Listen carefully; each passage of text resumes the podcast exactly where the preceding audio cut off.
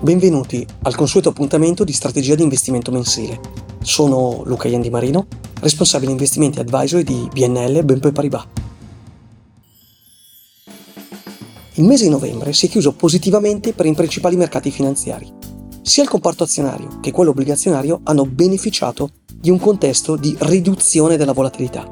I principali indici azionari si sono riportati in prossimità e devo dire in alcuni casi oltre i valori estivi e i rendimenti obbligazionari hanno registrato una discesa generalizzata dai massimi di settembre-ottobre. Dal punto di vista macroeconomico, le banche centrali rimangono in questa fase in modalità di attesa. Si rilevano però alcuni dati migliori delle aspettative. Ad esempio, il dato sull'inflazione europea, che a novembre si attesta al 2,4%, evidenzia un valore ben al di sotto, pensate, del 10% di ottobre 2022.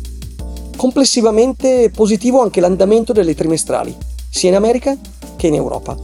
Qualche segnale di debolezza permane a livello di crescita con i dati su slancio economico, produzione e PMI meno solidi, in particolar modo direi in Eurozona. Anche il contesto geopolitico al momento appare ancora complesso e aggiungo con qualche elemento di incertezza. Per quanto riguarda la strategia di investimento, non apportiamo variazioni. In sintesi, viene mantenuta la posizione costruttiva di medio termine sull'azionario globale con preferenze regionali per Eurozona, Regno Unito, Giappone, paesi emergenti, con una preferenza per l'America Latina. Confermiamo un approccio diversificato e cauto, privilegiando settori come l'healthcare, l'energia, i materiali, i finanziari e le utilities europee riteniamo che le aziende care e troppo indebitate siano da evitare. Lato obbligazionario, continuiamo ad essere positivi sul credito societario, l'investment grade, cioè l'alta qualità, con duration inferiore ai 5 anni. Sui governativi la preferenza è per quelli americani, con scadenze tra i 3 e i 5 anni, in particolar modo per gli investitori che detengono posizioni denominate in dollari americani. Positività confermata in ottica di medio termine anche sull'oro, e metalli preziosi, sul petrolio e metalli di base, prevalentemente direi impiegati nella transizione energetica. Il target a 12 mesi del cambio euro-dollaro resta a 1,15. Grazie dell'ascolto, vi ricordo che abbiamo attivato una linea diretta su Big Match e sul mondo degli investimenti.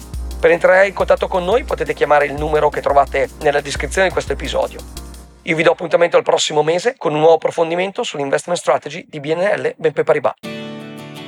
Il contributo ha natura squisitamente informativa e non costituisce un'offerta di vendita, di sottoscrizione o di acquisto di strumenti o prodotti finanziari, né una sollecitazione o raccomandazione di investimento.